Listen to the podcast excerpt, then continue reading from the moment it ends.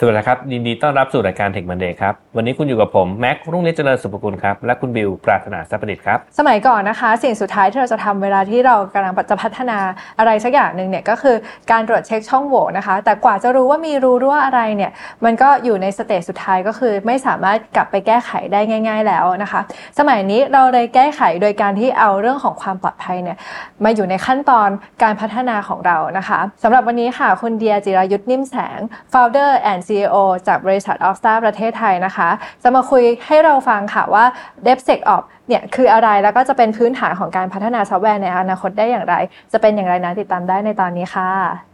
พี่แม่คะ ก่อนที่เราจะเข้าถึงหัวข้อในวันนี้เนี่ยบิวมี item ที่น่าสนใจจากแบรนด์ Skin Pro RX เป็นแบรนด์เวชสำอางนะคะ ที่ผู้เชี่ยวชาญทางด้านผิวหนังเนี่ยทำการพัฒนาขึ้นมาเนี่ยถ้าสมมติใครที่เป็นลูกค้าของคลินิกพรเกษมเนี่ยน่าจะคุ้นเคยอยู่แหละจริง ๆ วันนี้มี 3 item มาแนะนำด้วยกันนะคะ ไอเทมตัวแรกก็จะเป็นตัว cleanser นะคะ cleanser ตัวนี้ก็จะเป็น cleanser ที่ชื่อว่า sensitive skin cleanser เหมาะสำหรับผิวแพ้ง่าย ตัวนี้เนี่ยก็จะมีสารพิเศษแล้วก็ปราศจากแอลกอฮอล์ก็จะช่วยทำให้สามารถล้างหน้าได้อย่างหมดจดนะคะ แล้วก็ปราศจากแอลกอฮอล์ที่จะทำให้เกิดการแพ้ด้วยนะคะตัวถัดไปอะตัวถัดไปก็จะเป็นตัว sensitive moisturizing cream นะคะ ตัวนี้ก็จะเป็นตัว moisturizer เนื้อครีมที่ช่วยทำให้ผิวหน้าชุ่มชื้น แล้วก็แข็งแรงมากยิ่งขึ้น แล้วด้วยความที่เขาเนี่ยเป็นเวชสำอางนะคะ เพราะฉะนั้นเนี่ยมั่นใจได้เลยว่าไม่ทำให้เกิดการแพ้แน่นอน สุดท้ายก็จะเป็นตัวครีมกันแดดนะคะ ครีมกันแดดตัวนี้มีชื่อว่า Ultimate Dry Touch Sunscreen มาพร้อมกับ SPF 50 บวก PA บวกบวกบวกนะคะ เป็นเนื้อสัมผัสที่ซึมไวเบาสบายผิวนะคะ ก็จะเป็นตัวกันแดดที่ป้องกันได้ทั้ง UVA และ UVB เลย มั่นใจได้ว่าผิวของคุณจะ ปลอดภัยจากแสงแดดแน่นอนค่ะ เรียกได้ว่ามาครบหมดเลยตั้งแต่ทำความสะอาดจนดูแลผิวแล้วก็ปกป้องด้วยเนาะใช่ค่ะ ก็สำหรับใครที่สนใจนะคะ สามารถหาซื้อได้ผ่านทาง Lazada s h o p e e นะคะ หรือถ้าใครอยากไปลองที่หน้าร้านเนี่ยเขามีหน้าร้านอยู่ที่ชั้นหนึ่งฟิวเจอร์พาร์ครังสิตค่ะ Tech Monday Podcast brought to you by ใหม่เซเลนีโลชั่นและเจลอาบน้ำกลิ่นน้ำหอม ให้ผิวหอมพร้อมบำรุงติดทนทั้งวัน หอมไว้มั่นใจกว่า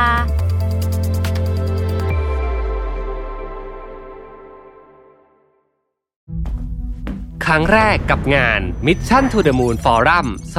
2023 Work Life Improvement พัฒนาทักษะชีวิตและการทำงานในวันนี้ให้ดีกว่าเดิม Presented by Liberator event ที่จะพาทุกคนไปรับแรงบันดาลใจ เรียนรู้ทักษะแห่งการพัฒนาตัวเอง สู่ความสำเร็จในแบบของคุณ พบกับระวิทย์หานอุตสาหะ ธนาเธียรอัจฉริยะ จรีพร จารุกรสกุล สราวุธเฮงสวัสดิ์สรกล อดุลยานนท์และ speaker อีกมากมาย ใน 9 session 4 เวิร์กช็อป ที่คัดสรรเนื้อหามาเพื่อคนทำงานโดยเฉพาะ พบกันวันเสาร์ที่ 27 พฤษภาคมนี้ ที่ สามย่านมิตรทาวน์ฮอลล์ สามารถซื้อบัตรร่วมงานได้แล้ววันนี้ ทาง Zip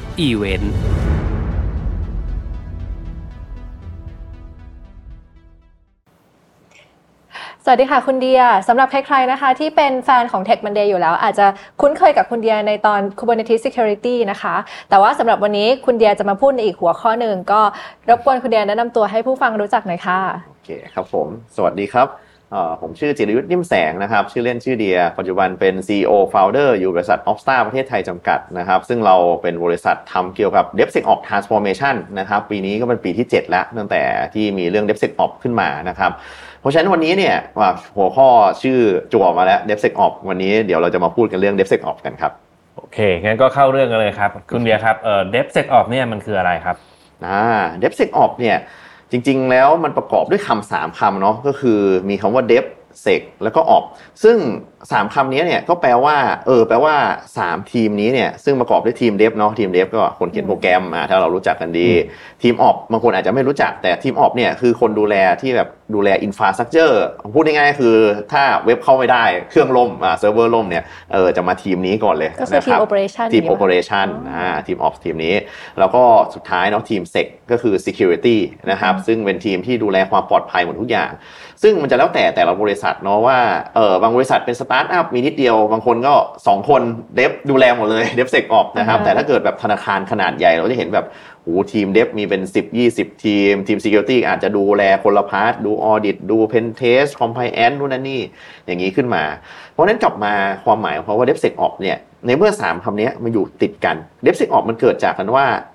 สามทีมนี้เนี่ยเมื่อก่อนทำงานกันแบบเป็นไซโล แต่ละคนก็ทำงานเป็นของใครของมันหรืออะไรแบบนี้นะครับอืมแต่ละคนก็จะแบบว่าอะ Dev เขียนโปรแกรมเสร็จแล้วหน้าที่คุณสิทีมออกอย่างเงี้ยเออก็ก็เออทำมาก็อะเป็นกลายเป็นว่าเป็นการทำงานแบบไซโลอะแต่ละคนก็ทำงานเสร็จของตัวเองเออแต่พอเขาเอาสามคำนี้มาอยู่ด้วยกัน มันคือการที่ทั้งสามทีมเนี้ยต้องเข้ามาทำงานร่วมกันอือหือนะครับทำงานร่วมกัน ซึ่งเอ่อพอมันทำงานร่วมกันเนี่ยมันก็เป็น สิ่งที่เราต้องบอกว่าเราจะทำงานยังไงให้มีประสิทธิภาพมากที่สุดนะครับ โดยที่จะมีเทคโนโลยีต่างๆ เนี่ยอ่าเราอยากเคยได้ยิน Kubernetes Docker CI/CD หรืออะไรพวกเนี้ยเนี่ย เออ เข้ามาใช้ช่วยในการทำงานร่วมกันได้อย่างมีประสิทธิภาพมากขึ้นนะครับอือฮึเพราะฉะนั้นจริงๆ DevSecOps สุดท้ายก็คือการที่เออเป็น culture เป็น mindset ที่อืมทั้ง 3 ทีมเนี้ยจะเข้ามาทำงานร่วมกันได้อย่างไงอย่างมีประสิทธิภาพนะครับ ค่ะ บิวว่าผู้ฟังหลาย ๆ ท่านน่าจะคุ้นเคยกับศัพท์ที่ เป็นศัพท์คำว่า DevOps มาก่อนหน้านี้แหละอืมอะถ้าอย่างนั้นช่วยขมวดรวมให้ฟังหน่อยว่าไอ้ DevOps กับ DevSecOps เนี่ยค่ะ มันมีความแตกต่างกันอย่างไรอ่าใช่ มี DevOps เนาะเราเคยได้ยินคำนี้กันบ่อยมาก DevOps แล้วก็ DevSecOps ซึ่งถ้าบอกประวัติความเป็นมามานิดนึงก็คือ DevOps เนี่ยเกิดมาตั้งแต่แบบสมัยปี 2008 แล้วนะครับ ก็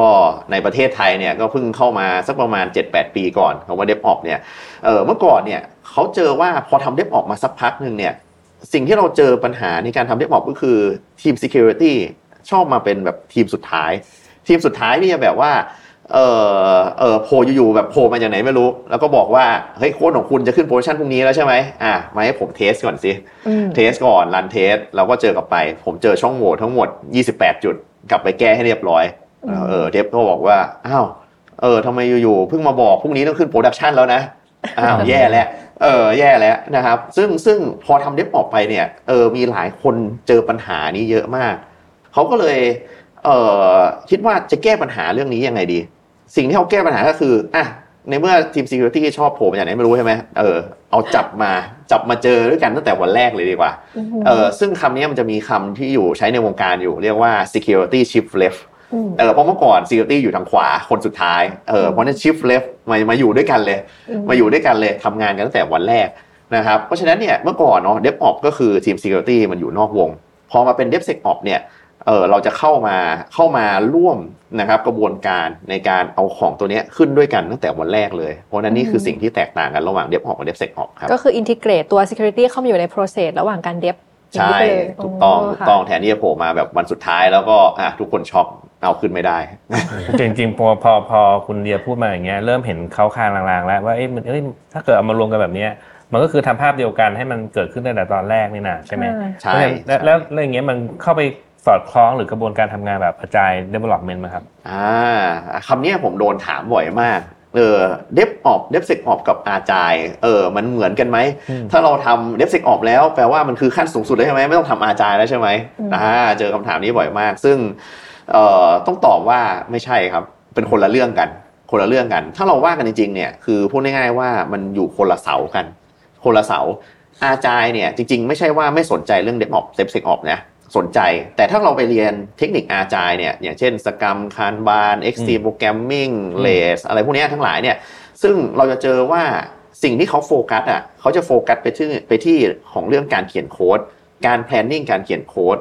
การความเป็น excellent ของการเขียนโค้ดอืมเออเพราะฉะนั้นเขียนเขาจะเขียนโค้ดยังไงให้มันแบบเออ excellent สุดตาม planning ทำงานส่งมอบได้ตามกำหนด สามารถมีความ flexible ยืดหยุ่นเออเขาจะโฟกัสเรื่องนี้ แต่ DevOps DevSecOps โฟกัสที่สิ่งที่เรียกว่า delivery อืม delivery หลังจากคุณพัฒนาเสร็จเรียบร้อยแล้ว จะทำยังไงให้คุณสามารถเทสได้อย่างรวดเร็ว deliver ได้อย่างรวดเร็วเออเพราะฉะนั้นสังเกตไหมครับจริง ๆ แล้วเป็นคนละเรื่อง แต่สองเสานี้จำเป็นมากๆเออถ้าคุณทำอาจายคุณต้องมี DevOps คุณถึงจะอาจายจริงเออใช่ๆเออเหมือนกันว่าเหมือนกันกับการคือทำ DevOps DevSecOps การพัฒนาซอฟต์แวร์ต้องเป็นแบบอาจายนะ ไม่งั้นคุณจะใช้ DevOps DevSecOps ไม่เต็มประสิทธิภาพอืมอ่าคือเพมันราะฉะนั้นสอดเนี่ยคล้องกันแต่มันใช่คนละหัวข้อกันคนละหัวข้อคนละโฟกัสกันต้องพูดอย่างนี้แล้วกันอืมนะครับเออแต่ก็มันก็มีเขียนไว้คุณจะทำอาจายต้องทำ DevOps เออถ้าคุณจะทำเดฟออกมีประสิทธิภาพ คุณก็ต้องทำอาจายด้วยอืมอืมครับโอเค ถ้าอย่างนั้น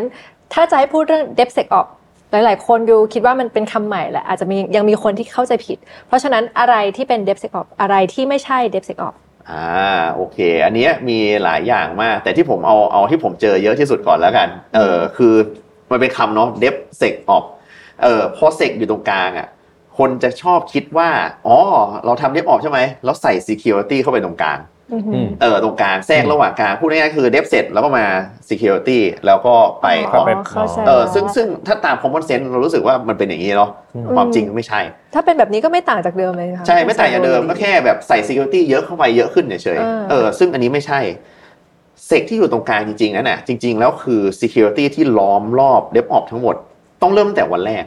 สิ่งที่ต้องทำคือต้องเริ่มตั้งแต่วันแรก วันแรกเนี่ยตั้งแต่คุณแพนการเขียนโค้ดเลยเออคุณอาจจะเคยได้ยินเทคนิคใน security เรื่องของการทำ secure coding การทำ threat modeling อะไรเงี้ยคุณต้องเริ่มมาตั้งแต่ planning แล้วตอนที่คุณเอ่อเขียนโค้ดขึ้นมาเสร็จเนี่ยเออคุณต้องมีการสแกนเนาะแล้วมันจะรวมไปถึงวันที่คุณรันใน production เออคุณก็ต้องมีเอ่อ security คอยตรวจสอบระหว่างรันตลอดเวลา เพราะฉะนั้นเห็นไหมครับ security จริงๆแล้วมันคือครอบ มีคำว่า DevOps security ครอบเข้าไป ไม่ใช่อยู่ตรงกลาง อ่าเนี่ยแหละตัวเนี้ยแหละที่เจอที่เจอกันแบบบ่อยมากที่สุด ซึ่งอันถัดมาก็คือเรื่องของ DevSecOps เนี่ยเอ่อมันคือการทำ security ใช่ไหมเออจริง ๆ แล้วคือไม่ใช่ ต้องบอกว่าไม่ใช่ DevSecOps เราจะโฟกัสไว้ที่เรื่องของการทำ automation ทำยังไงให้ time to market เร็วที่สุดเออเพราะฉะนั้นถ้าเกิดคุณบอกว่าทำ DevSecOps แต่ว่าทุกอย่างยัง manual อยู่ทั้งหมดไม่ใช่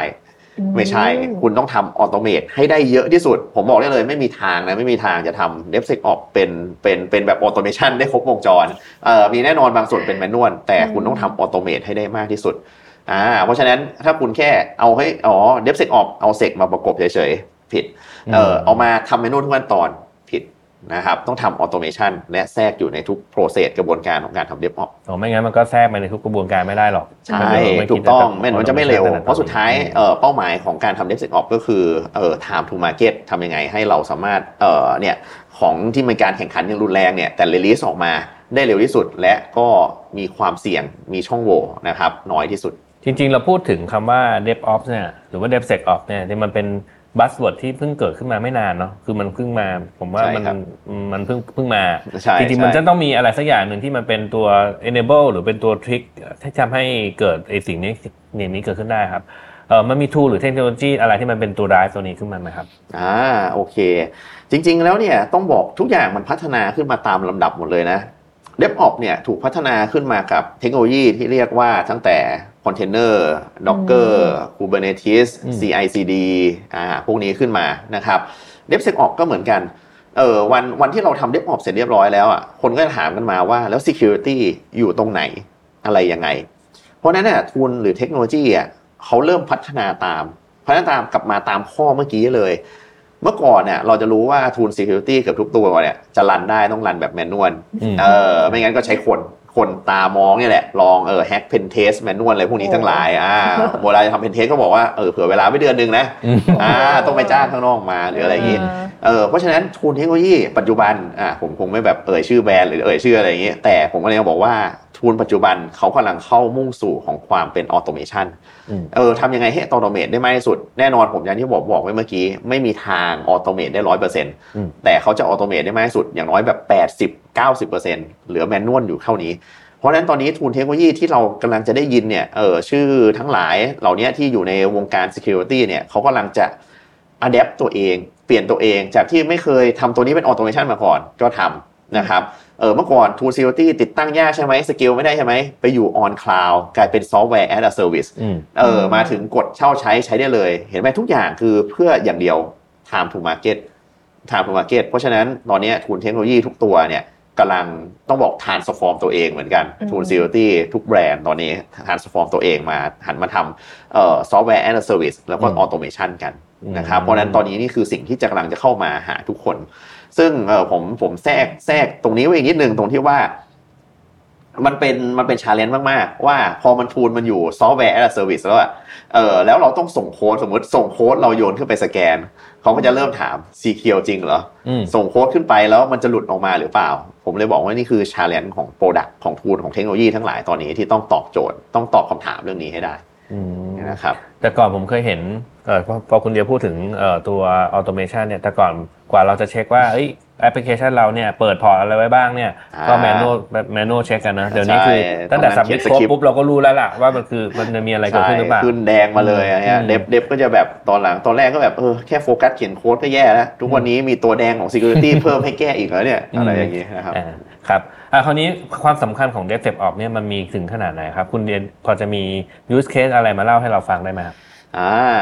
use case เนี่ยจริง ๆ ต้องขึ้นอยู่กับ แต่ละ part แต่ละส่วนเนาะคือถ้าถ้าเราไปดูลึกใน DevSec ออกมาจริงที่ผมบอกแล้วมันมันคือมันคือทุกจุดทุกจุด แต่ตัวที่เราจะเห็นได้ชัดมากที่สุดเนี่ยคือตัวตอน run ตอน run ก็คือตอนขึ้น production นะครับเราก็เคยเจอ incident เยอะแยะมากมายเออ incident เยอะแยะมากมาย เช่นเออเราเผลอเปิด Public ตัวนี้อืมเออโดนดูดข้อมูลลงมา อ่าหรือแบบเอ่อ tool ทั้งหลายเนี้ยเออไอตัวไอตัวโปรเจกต์ตัวแอปพลิเคชันที่เราเอ่อ deploy ขึ้นไปมีช่องโหว่อืมเออแล้วเราโดนเจาะเราจะทำการ trace ข้อมูลยังไง เราเห็น incident เยอะแยะเนาะเออมีเหตุการณ์รหัสผ่านหลุดอืมไอ้นี่หลุดไอ้นั่นหลุดนะครับ ซึ่งโอเค DevSecOps เนี่ยเข้ามาช่วยเข้ามาช่วยตรงนี้ เพราะเมื่อก่อนเนี่ยเออเราหลุดได้ส่วนใหญ่มันจะเป็นเพราะ human error อืมใช่ เออ human error เมื่อกี้ผมบอกเราเอา automation ขึ้นมา ลองคิดดูว่าเมื่อก่อนเราต้องทำ manual มีเหมือนแบบมาถึงเปิดคู่มือ ต้องนั่งไล่ตามทั้งหมดนี้ประมาณสักร้อยข้ออืมเออใช้เวลาตรวจประมาณหนึ่งสัปดาห์อืมอ่าตรวจอย่างนี้ร้อยข้อไม่ได้ tool ยุคสมัยใหม่อ๋อร้อยข้อเนี้ยเดี๋ยวทำเป็น tool ขึ้นมาตัวหนึ่งอืมกด run tool ตัวนี้เออร้อยข้อเนาะเขาก็จะบอกว่าเออ run ทุกไตรมาสแล้วกันไม่ไหวเออเพราะมันใช้เวลา 7 วัน run ใช้คนอีกนะครับ มี human error อีก พอมันเป็น tool automation แล้วอืม run มันทุกวันเลยอืม run ทุกวันเลย บางทีมีตัวเช็คแบบ real-time เลยนะตัวนี้เออพอคุณเปิดข้อมูลตัวนี้ Public ขึ้นมา alert แจ้งเตือนเลยอืมเออเพราะฉะนั้นเนี่ย use case อันแรกที่เราเห็นชัดที่สุดเออว่าพอเรามีตัวนี้เอ่อ compromise มีการ compromise มีการเปิดตัวนี้ที่ไม่ควรเปิดเกิดขึ้นเตือนก่อนเลย เตือนก่อนเลยนี่ use case แรกอืมนะครับ เจอบ่อย แล้วก็ use case ที่สองส่วนใหญ่ก็คือเล่าไปแล้ว เออ ทีม security โผล่มาวันสุดท้ายอืมอ่าเราจะทำยังไงทำยังไง ซึ่ง use case เนี้ยก็เออเราจะต้องอย่างที่บอกคือ integrate เข้าเข้ามาในในในกระบวนการ DevOps เนาะนะครับซึ่งตรงเนี้ยเนี่ยผมก็ต้องมี use case อันนี้ต้องต้องเล่าเล่าเหมือนกับแชร์ประสบการณ์ที่นิดหนึ่งว่าเออผมชอบบอกเสมอศัพท์นี้ ครั้งแรกยากเสมออมครั้งแรกยากเสมออมเพราะฉะนั้นเนี่ยการที่คุณเอา security แทรกเข้ามาในในกระบวนการ DevOps เนี่ย เออคุณคาดหวังว่าเฮ้ยมันจะทำให้สมบูรณ์ security เนาะเมื่อก่อนทำกัน 3 เดือน ลดเหลือแค่ 1 สัปดาห์ไม่ครับ ครั้งแรกอาจจะ 6 เดือนอ๋อทำครั้งแรกจะอาจจะ 6 เดือน แต่พอทำครั้งที่ 2 นั่นแหละ คุณจะเข้าใกล้ 1 สัปดาห์ หรือน้อยกว่านั้นเอออืมเป็นหลักวันเท่าที่คุณได้เออเพราะฉะนั้นนี่คือ use case ที่อยากอยากจะแชร์นะครับอันที่สองจริง ๆ แล้วพอเห็นเคสแรกที่คุณเดียแชร์มาจริงๆก็เฮ้ยถึงแม้ว่าเราจะทำระบบไว้ดีแค่ไหน แต่พอเราเอาคนเข้ามาเข้ามาเกี่ยวข้องปุ๊บ เออพอมันมีปัญหาเขาก็เข้ามาเออมันอาจจะต้องเปิดช่องอะไรบางอย่าง เพื่อเข้ามาเข้ามาแก้ไขระบบใช่เนาะเสร็จปุ๊บก็ออกมาก็ลืมปิดลืมปิดกลายเป็นว่าใช่ก็เปิดช่องด้วยตัวเองนั่นแหละใช่ automation ก็จะเข้ามาแก้ตรงนี้แหละเนาะอืมใช่ใช่ได้ยินบ่อยนะคำนี้ hot fix hot fix ร้อน Hot ร้อน fix เออเออแต่ลืมปิดนะครับ โอเคค่ะ ถัดไปเราจะพูดถึงศัพท์คำหนึ่งก็คือเป็นคอนเซปต์คอนเซปต์หนึ่งที่เรียกว่า CNAPP หรือเอ่อ Cloud Native Security Platform นะคะครับผมอยากจะทราบว่ามันเกี่ยวข้องกับพวก DevSecOps ยังไง หรือว่าคุณเดียช่วยขยายความให้หน่อยว่ามันคืออะไรอ่านะครับคำเนี้ยคำว่า CNAP เนาะเออ Cloud Native Application Protection Platform อะชื่อยาวเหลยเกินนะครับเอ่อมันเกิดจาก DevSecOps ก่อน DevSecOps เนี่ยเมื่อกี้ผมพูดเนาะมันคือคอนเซปต์มันคือ culture มันคือแนวคิดอืม คนก็ถามแล้ว practice ของมันคืออะไรล่ะ เราต้องทำอะไรบ้างอืมก็บอกก็นี่ไงก็ทำให้ secure time to market เห็นไหมมันฟังแบบโอ้โหโคตร abstract นามมาทำเออคำถามแล้วทำยังไงเออเพราะฉะนั้น Gartner ก็เลยคิดคำเนี้ยขึ้นมา CNAP นะครับ Cloud Native Application Protection Platform CNAP เออว่าโอเค ในเมื่อ DevSecOps ไม่ได้บอกว่าทำอะไร เพราะฉะนั้นเดี๋ยวเราเอามาบอกว่าทำอะไรอืมเพราะฉะนั้น CNAP เนี่ยจะบอกชัดเลยว่าในกระบวนการ DevOps เนี่ย นะครับเอ่อคุณจะต้องแทรก Security เข้าไปตรงไหนแล้วใช้ practice อะไรบ้าง ตั้งแต่อย่างเช่นเออจริงๆ ถ้าคนไปเปิดรูปดูเนาะไปเดี๋ยวเดี๋ยวไปลองเปิดรูปดูได้ CNAPP แล้วเปิดตามผมนะครับด้านซ้ายด้านซ้ายเนี่ยเป็นเรื่องเกี่ยวกับ application security อืมเอ่อ application security ก็คือเรื่องเกี่ยวกับ source code ตัวแอป สแกนตัวแอป พูดง่ายๆก็คือ security ของแอปทุกอย่างนะครับมันอยู่ด้านซ้าย ด้านล่างด้านล่างก็คือเรื่อง configuration configuration ไอตัวเซิร์ฟเวอร์ที่คุณตั้งขึ้นมาตัว cloud infrastructure as code นู่นนนนี่ทั้งหลายเนี่ยเออคุณมั่นใจยังไงว่าคุณ config ถูกอืมอ่าอันนี้คืออันที่ 2 แล้วกลุ่มที่ 3 คือ run ก็คือตอนที่คุณเอาขึ้น production ไปแล้วเออคุณจะ protect ตัวแอปพลิเคชันยังไง เออ มันก็จะมีเทคนิคแบบเต็มไปหมดเลยคำย่อคุณก็จะเรียนมาเต็มไปหมดเลยเออ CSPM เอ่อ CWPP เอ่ออะไรพวกนี้นะครับ ก็ก็มันมันมันทำให้เราเห็นชัดขึ้นแล้วกัน CNAP เห็นชัดขึ้นว่า security ตกลงสุดท้ายแล้วเราทำยังไงเออทำยังไง ซึ่ง DevSecOps มันแค่แอปแทรกบอกว่าคุณก็แทรกกระบวนการ Security เข้าไปดิ แต่ CNAP บอกเลยแทรกยังไงใช้ทูลอะไรประเภทไหน และช่วยอะไรชัดเจนมากขึ้น ใช่ใช่ครับผมโอเค ต่อไปเป็นคำถามยอดฮิตวิวว่าองค์กรหลาย ๆ คนเริ่มสนใจแล้วว่าอยากทำ DevSecOps นะคะ แต่ว่าถ้าจะเริ่มนะคะ องค์กรจะเริ่มวันเนี้ยเริ่มยังไงอ่าเริ่มยังไงนะครับจริงๆ แล้วมันมันกลับไปเมื่อกี้โชคดีโชคดีที่ถามคำถามเมื่อกี้รอไว้แล้วไม่งั้นผมก็จะตอบโอเคคำว่า CNAP แทนโอเคนะครับเพราะว่าอย่างที่บอก DevOps เนี่ย DevOps DevSecOps เนี่ยมันบอกแค่ culture แค่แนวคิด CNAPP บอกเลยมี tool อะไร เพราะฉะนั้นอืมองค์กรถ้าคุณอยากเริ่ม เออเราเราก็คงไม่พ้นเนาะคือแม้ว่าจะบอกว่าเป็นเป็นเป็น culture เป็น mindset ที่องค์กรจะต้องต้องเริ่มเนาะแต่สุดท้ายวิธีเริ่มที่ดีที่สุด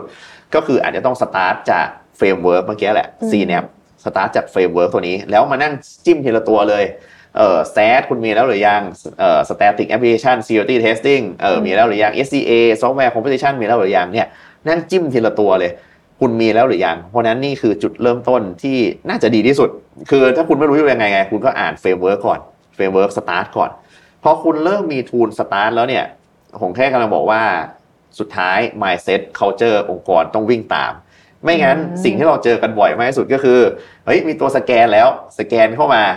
เฮ้ยไม่ผ่านอะทำไงดีเออเดี๋ยวอะไรนะเอ่อตัวแอปของเราต้องเอาขึ้นวันพรุ่งนี้อยู่ดีอืมเอออิกนอมันไปแล้วกันอืมสคิปมันไปเลย ปล่อยผ่านไปกูรู้อันว่านี้มันไม่เรารู้ว่ามันไม่ผ่าน แต่ว่าเราปล่อย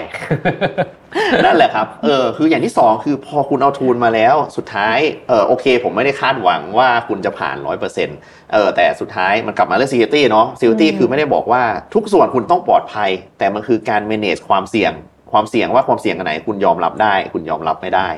อ่าเพราะฉะนั้นคุณจะต้องมี culture มี mindset ตัวเนี้ยเข้าไปอยู่ที่ทุกทีมเออทีมเดฟต้องเข้าใจว่าเฮ้ยตัวนี้มันอันตรายร้ายแรงคิดข้อนะคุณปล่อยผ่านไม่ได้ยังไงคุณต้องแก้ ถ้าถ้าคุณไม่แก้บริษัทจะเสียหายร้ายแรงอีกต่อไปในอนาคตอืมหรือว่าจริงๆแล้วคุณปรึกษากับคนข้างบนแล้วโอเค อันนี้ความเสี่ยงมันต่ำนะเออผมปล่อยผ่านได้ไหมอ่าโอเค ปล่อยผ่านใช่ไหมต่อมาเนี่ยขั้นแรกคือทูนก่อน ทูนเข้ามาเพื่อให้ทุกคน aware แล้วเสร็จแล้วมันคือ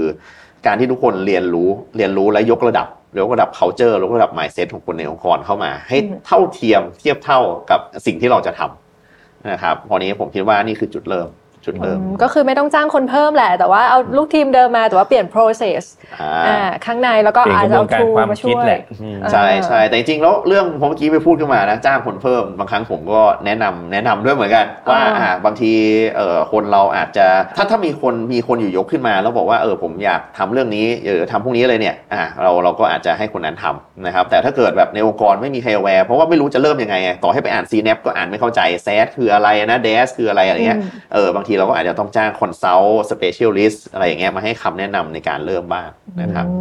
มาตอนเนี้ยในแต่างประเทศเนี่ยเขาทำ DevSecOps กันไปถึงไหนแล้วครับ แล้วก็คือเนี่ยเราเพราะเนี่ยตอนแรกก็เริ่มเริ่มต้นจาก DevOps ใช่ไหมแล้วก็มีใช่ DevSecOps ในครับอนาคตจะมี Dev whatever of อะไรหรือเปล่าในอนาคตโอ้เป็นคำถามที่ดีมากเลย เพราะว่าจริงๆ DevSecOps เนี่ยถ้าในต่างประเทศเนี่ยเขาเริ่มกันมาแบบ 3 ปี 5 ปีแล้วนะครับประเทศไทยเราเพิ่งมาแบบเออตื่นเต้นกันประมาณปี 2 ปีที่ผ่านมาอืมนะครับซึ่งแน่นอนเราเห็นแล้วฝั่งอเมริกายุโรปเนี่ยเออเขาเริ่ม DevOps ของเราเนี่ยปี 2008 เราก็ตามเข้ามาแล้ว DevSecOps เหมือนกันตามเข้ามาเอออืมผมก็ต้องบอกว่ามีครับมีมีมีคำถัดไปแล้วนะครับเอออันนี้ลองไปดูตัวรีเสิร์ชของ Gartner ตัวหนึ่งนะครับ ชื่อว่าเออเป็น High High Emerge Tech ก็คือเทคในยุคถัดไป อะไรที่เราควรจะต้อง High เออต้องต้องต้องหันมาจ้องมอง ต้องหันมาเตรียมเตรียม aware ได้แล้วนะครับซึ่งผมไปดูอะมันเป็น lifecycle อย่างเงี้ยขึ้นมา ว่าตัวไหนเนี่ยมันอยู่ part ไหนกำลังขึ้นมาคนจะตื่นเต้นอืมเออผมไล่หมดเลยนะ ไม่มี DevOps DevSecOpsอ่าอ่าไม่มี DevOps DevSecOps อยู่ตรงนั้นมันกลายเป็น norm ไปแล้วป่ะเขาเลยบอกว่าเออไม่ได้ให้ความซึ่งซึ่งสนใจผมก็เลยแบบอืมช็อกมาก ผมเลยไปนั่งดูละเอียดแต่ละคำอีกทีหนึ่งแล้วผมก็ค้นพบว่า DevOps DevSecOps ถูก transform transform ไปเป็นคำหนึ่งแทนแล้วคือคำว่า platform engineering อ่า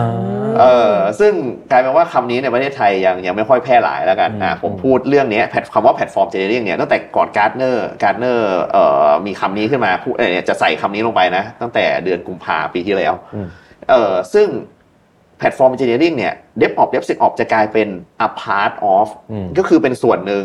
เพราะฉะนั้นไม่ไม่ได้หมายความว่ามันเป็น norm ไปแล้ว แต่มันกลายเป็นว่ามันคือส่วนหนึ่งของการทำแพลตฟอร์ม engineering อืมซึ่งมันเป็นการ evolution ไปอีกขั้นตอนหนึ่งตรงที่ว่า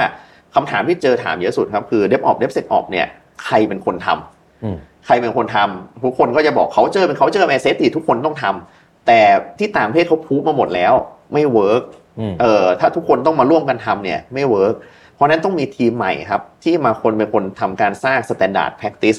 เออก็คือ platform engineering team อืม platform engineering team เพราะฉะนั้นอนาคตคือ DevOps DevSecOps จะเป็นพาร์ทหนึ่งของการทำ platform engineering แต่ไม่ได้หมายความว่าทุกคนจะไม่ต้องแบบว่าเฮ้ยไม่ต้องทำ DevOps DevSecOps แล้วไม่ใช่ แต่คุณคือ user คือคนคือผู้ใช้ผู้ใช้งาน DevOps DevSecOps คุณยังต้องเรียนรู้อยู่ รู้วิธีการใช้งานอยู่ แต่โอเค คุณไม่ต้องถึงกับสร้างมันอืม แต่เป็นคนใช้อืมอ่าเพราะฉะนั้นอนาคตข้างหน้าคุณจะกลายเป็นคนใช้เราก็ต้องแบบเหมือนใช้โปรแกรมอะกด install แล้วเออร์ขึ้นมาจะแก้ไงก็ต้องแก้ด้วยตัวเองไปก่อนเนาะเออแต่สุดท้ายคนคนคนที่สร้างโปรแกรมขึ้นมาเขาต้องแก้บั๊กช่วยทำให้พวกนี้คุณง่ายขึ้นเนี่ยความสัมพันธ์ระหว่างคนใช้กับคนสร้างจะกลายเป็นแบบนี้ครับอืม ค่ะ มาถึงคำถามสุดท้ายบิวเชื่อว่าหลาย ๆ คนที่ฟังคลิปเนี่ยก็มีบางคนที่ยังเป็นน้องนักศึกษาอยู่ แล้วก็คิดว่าเอ้ยสายงานหรือว่างานทางด้าน DevSecOps น่าสนใจ อยากให้คุณเดียช่วยแนะนำหน่อยว่า ถ้าจะเข้ามาจอยมาสนใจเรื่องเนี้ยต้องเตรียมตัวยังไงบ้างคะอ่าโอเค จริง ๆ แล้วเนี่ยเออต้องบอกว่าผมก็ไปเปิดไปเปิดเอ่อบูธในงาน Job Fair หลาย ๆ มหาลัยนะครับ แล้วก็ผมต้องบอกว่าตลอด 5ปีที่ผ่านมาที่ไปเปิดเนี่ยนะผมเห็นพัฒนาการของมหาลัยที่ดีมากเลย คือเมื่อก่อนเนี่ยทุกคนก็จะโฟกัสในเขียนโปรแกรมเนาะอืมโฟกัสในเขียนโปรแกรมเออแต่ทุกวันนี้เนี่ยเออผมเห็นโดยเฉพาะมหาลัยที่เกี่ยวข้องกับทางด้านไอทีเลยเนี่ยเออวิศวะคอมคณะไอทีวิทยาศาสตร์คอมเนี่ยทุกคนเริ่มแทรกกระบวนการทำ DevOps DevSecOps เออโอเค ยังไม่ถึง DevSecOps ผมผมบอกยังไม่ถึงแน่นอน มีแต่คนทำ DevOps เริ่มทำ DevOps กันตั้งแต่ตอนนี้แล้ว หมายความว่าโปรเจกต์จบของคุณเนี่ยเออมี DevOps แล้ว ไม่ได้โฟกัสแค่เออเดี๋ยวทำเอ่อโปรแกรมตัวโน้นตัวนั้นตัวนี้ให้เสร็จนะเออแต่ข้างในมีความเป็น excellent อืมของ DevOps อยู่อืมเพราะฉะนั้นผมว่านี่คือจุดเริ่มที่ดีที่สุดครับ ถ้าเกิดมีเอ่อน้องๆ หรือตอนเนี้ยเป็นโปรแกรมเมอร์ทำงานกันอยู่เนี่ยทุกวันเนี่ยนะครับเราอาจจะเริ่มที่เอ่อโปรเจกต์ส่วนตัว เขียนโปรเจกต์ส่วนตัวก่อนเออไม่ต้องรอหัวหน้าสั่ง ไม่ต้องรอใครสั่งนะครับเขียนโปรแกรมง่ายๆขึ้นมา แล้วลองแทรกกระบวนการ DevOps เข้าไป พอ DevOps เสร็จลองดูซิ DevSecOps มีกระบวนการอะไรแทรกเข้าไปได้อีก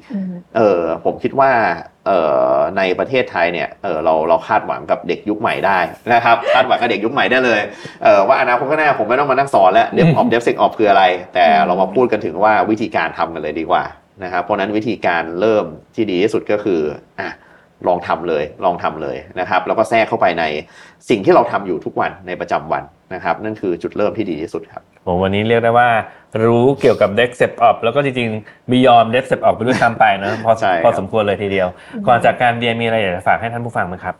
โอเคนะครับ ก็เอ่ออย่างที่เห็นนะครับเออผมก็พูดอยู่ทุกครั้งเนาะ DevOps DevSecOps เราชอบตามตามตามฝั่งอเมริกายุโรปนะครับ แต่ผมเห็นแนวโน้มที่ดีแล้วกันแนวโน้มที่ดีของประเทศไทยว่า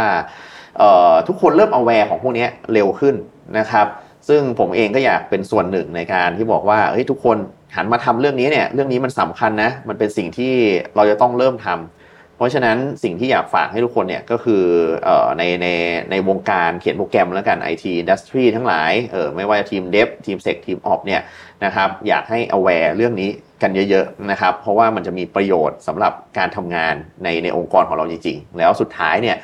ก็การทำ DevOps DevSecOps เนี่ยมันจะทำให้การทำงานใน IT วงการ IT ของคุณเนี่ยมีความสุขมากขึ้น